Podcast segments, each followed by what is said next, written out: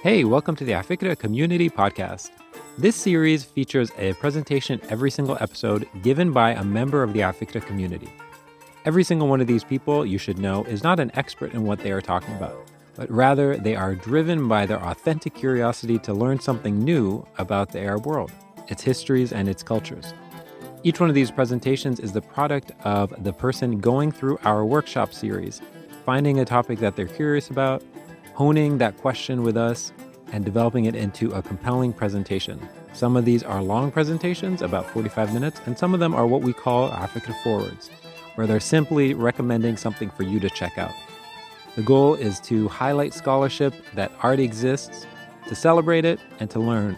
I hope you enjoy it. If you're interested in learning more, go to afikra.com slash library. Thanks. So I'm unlike my fellow um, presenters, I'm not forwarding one thing because I am not a concise person. But I guess what I am forwarding is context um, to a really um, formative period for cinema and music in the region. So, Arab Jewish contributions to Southwest Asia, North Africa, case study Jews in the golden uh, era of cinema and music. So, Arab Jewish contributions prior to the mid 20th century to the SWANA were rich. They were merchants, craftsmen, musicians, artists, entertainers, and intellectuals. In this presentation, we will be looking at Arab Jews' contributions to cinema and music.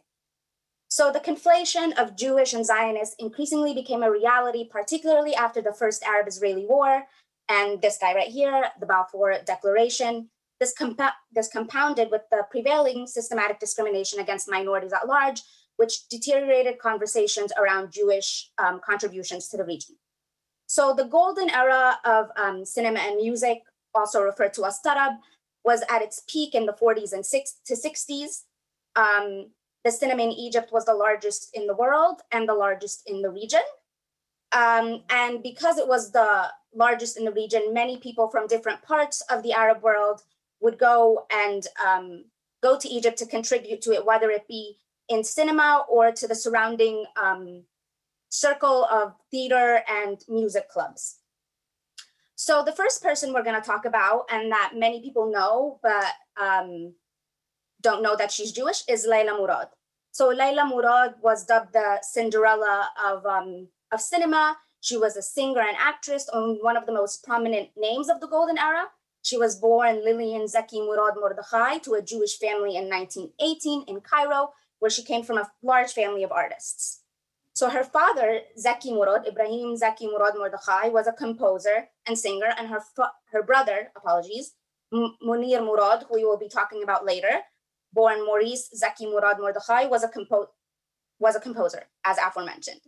Um, Layla was trained by Dawood Hosni, an amazing composer we will also be talking about in this presentation, and her father. And Dawood Hosni actually produced two of her most famous songs. So Layla was trained by her father and Dawood Hosni, as I mentioned. Sorry, that's a duplicate. And she was discovered by the great Abdul Wahab, actually. And he's like, if anyone knows a composer from the region, it was him. And she was discovered by him and featured in his first movie, Yahya al-Hub, Viva la Ghamor, or um, uh, Long Live Love in 1938. She was about 20. And from then on, this marked about a decade of great success from her, for her. And I'm gonna play like 15 seconds of um, the song that he composed and she sings in the movie. Okay, great. I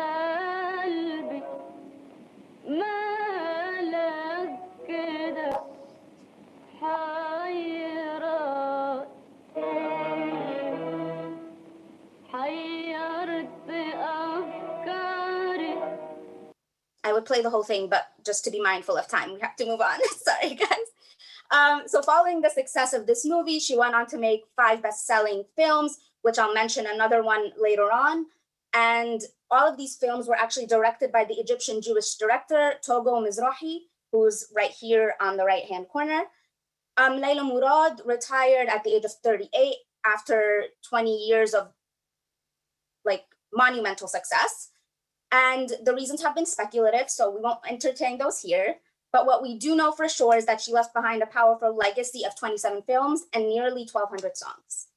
So Munir Murad, um, the aforementioned brother of Laila Murad, he was a pioneer of Arabic dance music. He acted in 24 films. No, he acted in a few films and assisted as director in about 24 films. And here's a really cute picture of him and Laila. Um, he was born in 1922 and he gained popularity as the main composer of Shadia's lighthearted songs. So she's pictured to his left. Um, and he's the man you went to for dance numbers, hence why there's these legends um, listed across the top. He developed and composed much of Egypt's most famous dance music and, um, and composed for performances by the leading dancers. And here from left to right, it's Tahia Carioca, Samia Gamal, and Naima Akef. Um, so here I'm going to play um, one of his compositions and dance numbers, and where he's actually singing This Is Rare and Samia Gamal is dancing.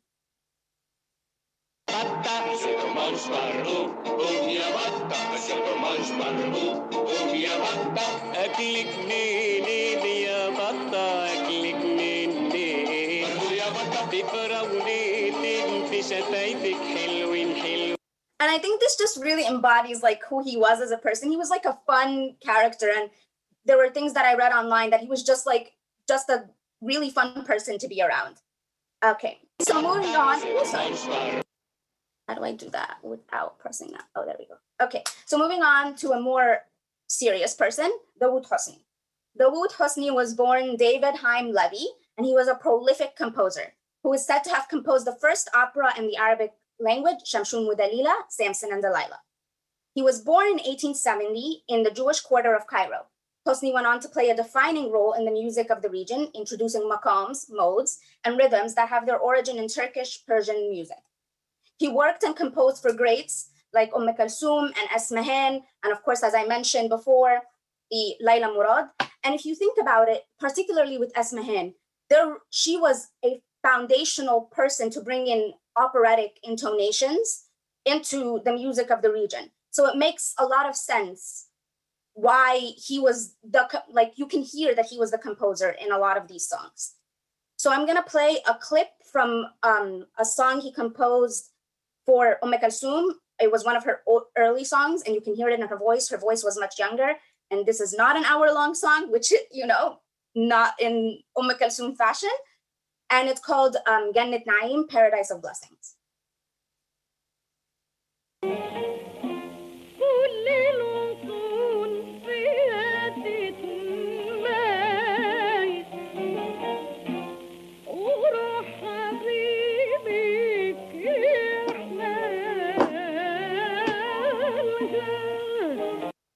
Okay, just mindful of time. We have to move on. I, I, I wish I could play all of these for you. Um, so break. While it is true that Egypt was the epicenter of cinema and music at this time, there were still artists who embodied the characteristics of the era in style and discipline that were active elsewhere in the region. And while I wish I could mention a plethora of people, I had to pick one, and it's probably because she's my favorite. So Salima Murad or Salima Murad Besha. She was born in Iraq and is sometimes referred to as the voice of Iraq, Baghdad. She was born in 1905, and little can be verily ascertained about her life. There are some accounts that say she worked in a brothel, and that's how she came to be discovered.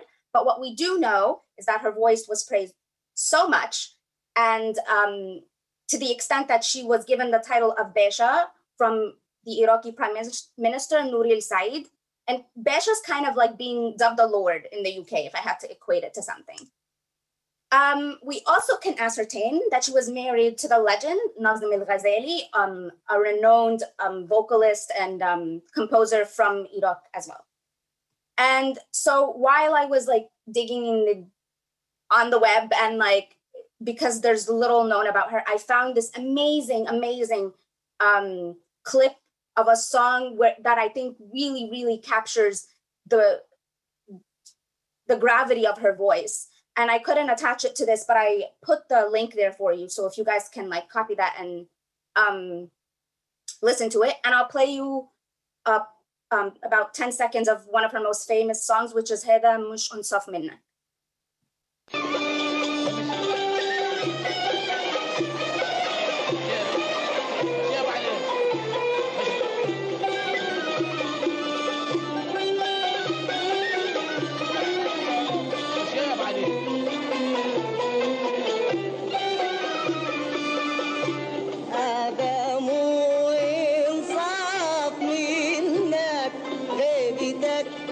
Helga. Okay. Um, so moving on, you can read more about Jewish history and cinema and music in these two links here. Joel Beinin writes extensively on art in, in the MENA region, and he has an amazing chapter dedicated to just this era, which I've linked over here. And to end us on a little night, light note, oh no, I don't know how this got so big. But anyway, this is the movie poster for the song that I'm gonna play here. Um, it's called Ghazl al-Banat, roughly translates to Flirtation of Girls and it stars legends. So Layla Murad, Abdul Wahab, Naguib al-Rihani, who was dubbed the um, father of Egyptian and Arabic comedy, and Anwar Wagdi, who was Layla Murad's husband for a while. So I'll just play 15 seconds of that.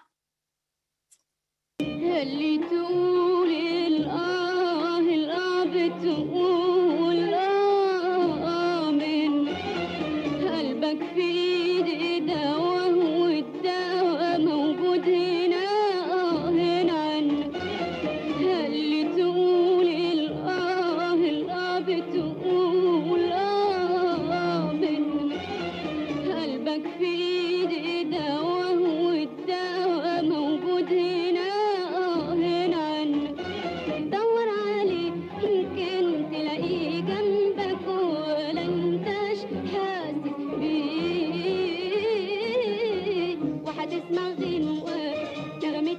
So it's a super fun song and a super fun movie. And the song is called the Dunya Ghinwa for anyone who wants to go listen to it, which means life is a song. And life is a song, friends, even though we're in COVID times.